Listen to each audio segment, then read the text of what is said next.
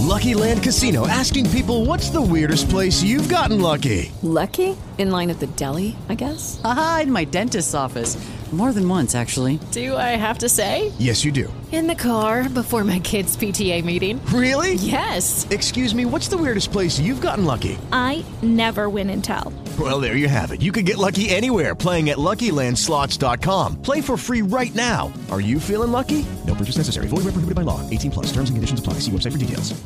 Lucky Land Casino asking people what's the weirdest place you've gotten lucky? Lucky? In line at the deli, I guess? Aha, in my dentist's office. More than once, actually. Do I have to say? Yes, you do. In the car before my kids' PTA meeting. Really? Yes. Excuse me, what's the weirdest place you've gotten lucky? I never win and tell. Well, there you have it. You can get lucky anywhere playing at LuckyLandSlots.com. Play for free right now. Are you feeling lucky? No purchase necessary. Void where prohibited by law. 18 plus. Terms and conditions apply. See website for details. Benjamin Pavard, un campione del mondo per la difesa dell'Inter. Può essere lui il sostituto giusto di Milan Skriniar? Ne parliamo nel terzo episodio del nostro format a puntate in cui andiamo a caccia dell'erede perfetto di Skriniar. A grande richiesta, quindi dopo i primi due episodi dedicati a Demiral e Mavropanos, ve li lascio nei link, li potete recuperare poi sui nostri canali ovviamente ovunque. Oggi nel terzo appuntamento parliamo del difensore francese del Bayern Monaco e lo andiamo ad analizzare veramente in profondità per cercare di capire se può essere un buon affare per l'Inter oppure no spoiler subito, diciamo, magari fosse lui l'erede di screener, detto sinceramente, anche se ci sono almeno un paio di fattori che secondo me vanno tenuti in seria considerazione. Adesso ne parliamo e vediamo tutto insieme. Amiche ed amici passioni interisti, ben ritrovati quindi in questo nuovo episodio di oggi. Vi chiedo subito un mi piace, così capiamo se questo format vi piace e quindi se dobbiamo andare avanti ad analizzare anche i nomi che ci avete fatto voi nei commenti ai precedenti episodi e eh, vi invito anche ad iscrivervi al canale così vi perdete non vi perdete neanche uno degli altri approfondimenti, degli altri contenuti, non vi perdete neanche una delle nostre dirette ogni giorno alle 19.30. Ne approfitto, tra le altre cose, per segnalarvi anche che in queste ore abbiamo lanciato il nostro nuovo sito passioninter.com, una veste rinnovata, tante novità, contenuti più interattivi, tanto interismo e nuovi contenuti. Quindi mi raccomando, fate un salto su passioninter.com, sempre più il cuore dell'interismo. Partiamo però con il nostro episodio di oggi. Come dicevo, parliamo di Pavar perché? Per due motivi principalmente. Da un lato perché nel club di Passione Inter i nostri sostenitori eh, hanno votato maggiormente lui come nome da andare ad analizzare, era uno dei nomi più richiesti da parte della community dei sostenitori di Passione Inter, dall'altro lato perché effettivamente più di una voce con l'Inter c'è stata, possiamo dire così. Uh, è un giocatore in scadenza di contratto nel 2024 e da quello che abbiamo capito il Bayern Monaco dopo aver perso Sule nei mesi scorsi a parametro zero non vuole assolutamente perdere un altro difensore, un altro calciatore importante a parametro zero zero. Quindi uh, la strada è segnata o rinnovano il contratto o lo fanno partire la prossima estate. Tra le altre cose, pochi giorni fa, poche settimane fa, il direttore, il dirigente Salihamidzic del Bayern ha confermato di aver ricevuto anche un'offerta finanziariamente interessante, l'ha definita, se non ricordo male le parole esatte, eh, proprio nelle ultime ore del mercato di gennaio, che a quanto pare eh, era un'offerta presentata dall'Inter che stava cercando di cautelarsi proprio nei momenti in cui sembrava che il PSG potesse arrivare in maniera concreta e portarsi via Skriniar a uh, gennaio. Poi la cosa non si è fatta, però è sicuramente sicuramente da tenere d'occhio, nonostante comunque adesso le cose tornano un pochettino in discussione. Però, come dicevamo, Pavar va tenuto d'occhio e andiamo ad analizzare chi è quindi Benjamin Pavar. Lo facciamo con il nostro consueto format, con la nostra solita scaletta, partiamo dalla carta d'identità dal portale Transfer Market, Pavar classe 96, figlio d'arte, anche il papà era un calciatore di proprietà del Bayern Monaco con cui ha un contratto fino al 2024, come dicevamo, alto 1,86 m, terzino destro, difensore centrale sul ruolo, tra l'altro tra poco ci torniamo perché c'è una considerazione importante eh, da fare, e dicevamo di piede destro, nazionalità francese, la sua carriera nasce cresce ovviamente in Francia nel settore giovanile del Lille, una squadra che di talenti, di potenziali campioni ne ha creati tanti. E mh, a Lille però stava un po' perdendosi al salto in prima squadra, stava andando un pochettino in difficoltà. In suo soccorso, per fortuna, devo dire, è arrivato eh, lo Stoccarda, una società che poi negli anni ha cresciuto e ha tirato fuori tanti grandi difensori, da Rudiger a Mavropanos stesso, di cui abbiamo parlato nell'episodio 2 di questo format. Lo Stoccarda intravede un gran potenziale, lo paga 5 milioni quando si trovava addirittura nella seconda serie tedesca e da lì la carriera eh, di Pavar di fatto svolta fino a portarlo a diventare un difensore che ha convinto il Bayern Monaco ad investire 35 milioni di euro, che è circa il valore attuale secondo Transfer Market, ha raggiunto poi nel 2020 anche un picco di valore secondo Transfer Market di circa 40 milioni di euro. Un giocatore che adesso ha cominciato ad accumulare anche una grande esperienza internazionale con la nazionale francese, eh, ha debuttato nel 2017, è stato protagonista, segnando anche il gol più bello del 2018 al mondiale, vinto proprio dalla Francia con lui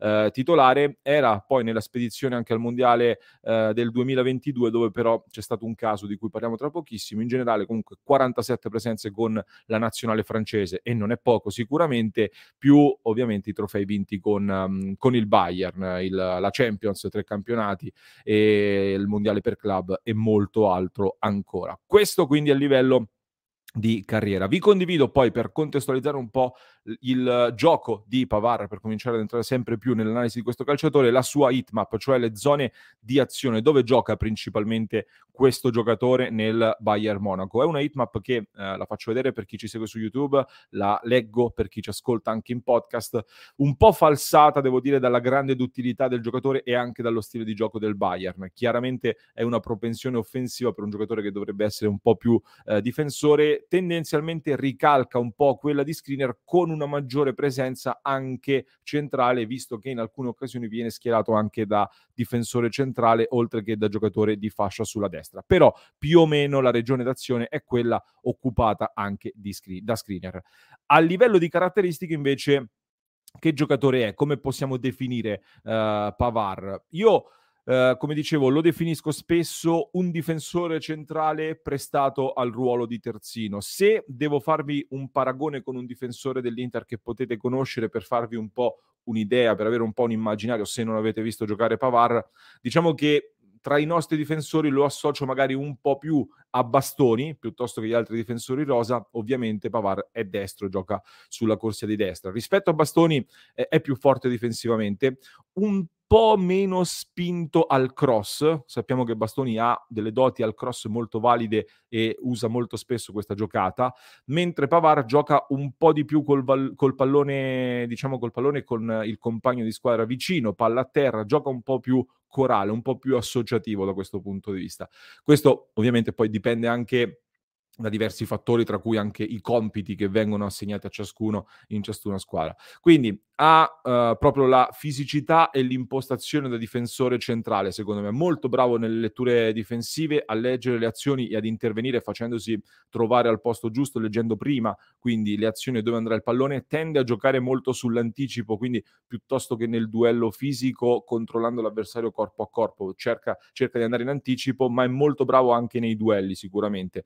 È in generale un difensore difficile da saltare, sicuramente. Poi in avanti, come dicevo, guardando le partite del Bayern, ma anche della Francia, ma soprattutto del Bayern, guardando giocare Pavar, balza all'occhio, ecco che eh, ovviamente questo lo favorisce, ma si sgancia molto, cresce molto in campo, va avanti con coraggio anche quando gioca in difesa, comunque si alza e accompagna molto l'azione, venendo spesso a giocare anche con qualità in mezzo al campo, cosa che fa anche Skriniar, per me Pavar lo fa ad un livello qualitativo superiore. Essendo poi 1,86 m, come dicevo all'inizio, ha anche un buon stacco, una buona elevazione e se ci ricordiamo la partita con l'Inter, la scelta di farlo marcare sul calcio d'angolo con, uh, Lautaro Martinez non si è rivelata proprio vincente.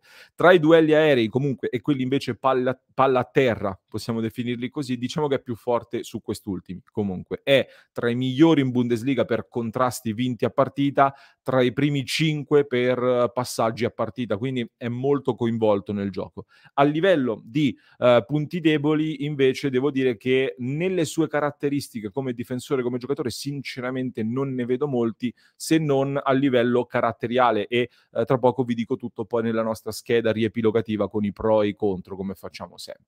Uh, quindi vi mostro un confronto statistico che ho preparato sempre per fare un parallelo con Milan Skriniar che eventualmente dovrà andare a sostituire all'Inter e quest'anno Pavar ha delle statistiche nettamente migliori rispetto a Skinner che ha più presenze, quindi un minutaggio più alto, però uh, Pavar ha avuto una contribuzione offensiva migliore, un gol e un assist, invece Skinner è ancora a zero, uh, ha concluso il doppio delle, vo- delle volte il verso lo specchio della porta e nei duelli aerei ne vince praticamente il doppio rispetto a Skriniar, ha anche un rating statistico decisamente più alto. A livello difensivo vince in tutti i dati, tranne in quello delle respinte, quindi nelle spazzate, nei dribbling intercettati, nei palloni intercettati, nei contrasti, vince nettamente Pavar, così come anche sul fronte offensivo è molto avanti a livello di statistiche, con più tiri verso la porta e anche più passaggi chiave forniti da Pavar. Va detto, come accennavo prima, che sono comunque statistiche un po' falsate sia dal livello differente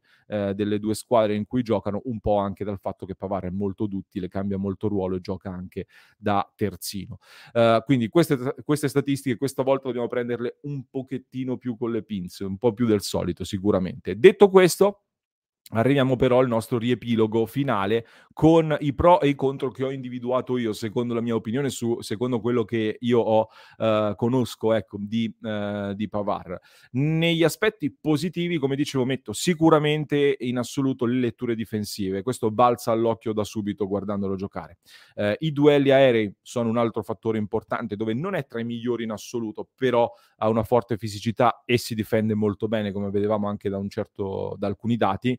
Sui tackle, quindi anche sui contrasti e l'aspetto più difensivo puro è molto forte sicuramente, ha una grande esperienza pur essendo un classe 96 e come dico sempre io dal Bayern prendo anche i magazzinieri, quindi eh, a maggior ragione è un difensore così importante. La sua duttilità è un giocatore molto versatile sicuramente, difensore, terzino, si sgancia, può giocare nella difesa 4, può giocare nella difesa 3 anche come braccetto, questo è sicuramente un fattore positivo che però troviamo anche nei contro per una considerazione piuttosto particolare, perché nei contro ho messo il ruolo. Che cosa intendo con questo? Intendo che Uh, sta, quel gol che ha segnato al mondiale del 2018 ha un po' rovinato, tra virgolette, la sua carriera perché eh, da lì è stato schierato sempre più spesso da terzino destro e in molti vedono in lui un buon terzino destro da difesa a 4, quasi un esterno di fascia.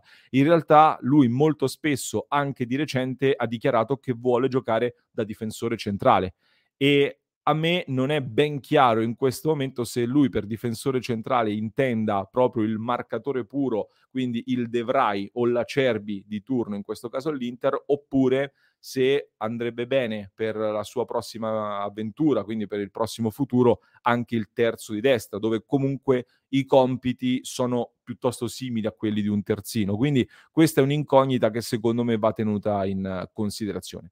Il secondo contro secondo aspetto negativo a tenere in considerazione è quello dell'operazione, comunque, che non è sicuramente economica. Ha un ingaggio da circa 5 milioni di euro. Con il decreto crescita a livello di ingaggio ti, ti andrebbe a costare quanto ti costerebbe un Devrai se gli rinnovi il contratto, di fatto, però ha un cartellino, un costo del cartellino non indifferente, perché ha un valore di mercato ancora di 35 milioni di euro, c'è la scadenza del contratto nel 2024 che dà una mano sicuramente, però non penso che il Bayern lo lascerà partire veramente per due soldi. E questo può essere un problema considerando anche che l'Inter in regime di settlement agreement deve fare molta attenzione al costo squadra, non può aumentare il costo squadra e perdendo dei difensori a parametro zero non ci sarà tantissimo spazio per poter investire eh, cifre importanti in questo ruolo. Quindi anche il costo è da tenere in considerazione. Infine, come dicevo e accennavo anche prima, il carattere di questo giocatore è un qualcosa, è una variabile che va tenuta assolutamente d'occhio perché um, è stato protagonista anche in, in, tempi recenti di alcuni casi. Al mondiale ricordo era stato accusato di parlare un po' troppo con i giornalisti, quindi si diceva che faceva uscire troppe notizie dal ritiro, quindi è stato di fatto tagliato al mondiale. Ha giocato la prima partita e poi non ha giocato più. Al Bayern c'è stato qualche caso, si è lamentato diverse volte, come dicevo, anche per il discorso del ruolo. Anche quest'anno giorno poi dopo gli arrivi di alcuni calciatori la scorsa estate in difesa e sulla fascia, ehm, stava un po', c'era un po' di malumore perché la sua trattativa per il rinnovo non decollava e molti media tedeschi hanno raccontato che diciamo non è stato propriamente al massimo negli allenamenti, ha fatto gli allenamenti un po' scarichi, c'è stato un po' di malumore e uh, in alcuni casi arrivava ultimo negli allenamenti e se ne andava via per primo. Quindi è un caratterino da tenere in considerazione da questo punto di vista. C'è poi un problema bonus, ma lo metto lì un po' sorridendo. Stiamo parlando di professionisti, ovviamente, quindi questo non, non inciderà, però è amico di Giroud e tempo fa aveva detto lo stesso che gli farebbe piacere giocare con lui e visto che Giroud gioca nel Milan, è una frase che noi interisti prendiamo così. Ovviamente si scherza, si ironizza, siamo, pro, siamo professionisti e in quanto tali dobbiamo valutarli. Questo quindi è una panoramica su Benjamin Pavard, difensore del Bayern Monaco. Fatevi sapere che cosa ne pensate anche voi, se lo conoscete, se vi piace, se pensate che possa essere lui l'erede perfetto di Milan Screener. Aspetto i vostri commenti. Uh, vi ricordo di fare un salto nel club di Passione Inter per partecipare alla discussione anche sui prossimi nomi che arriveranno qui sui nostri canali. E nel frattempo vi lascio in descrizione il link per chi ci ascolta in podcast al secondo episodio di questo format, così poi potete recuperare anche tutti gli altri altri, mentre per chi ci segue da YouTube vi basta cliccare proprio qui.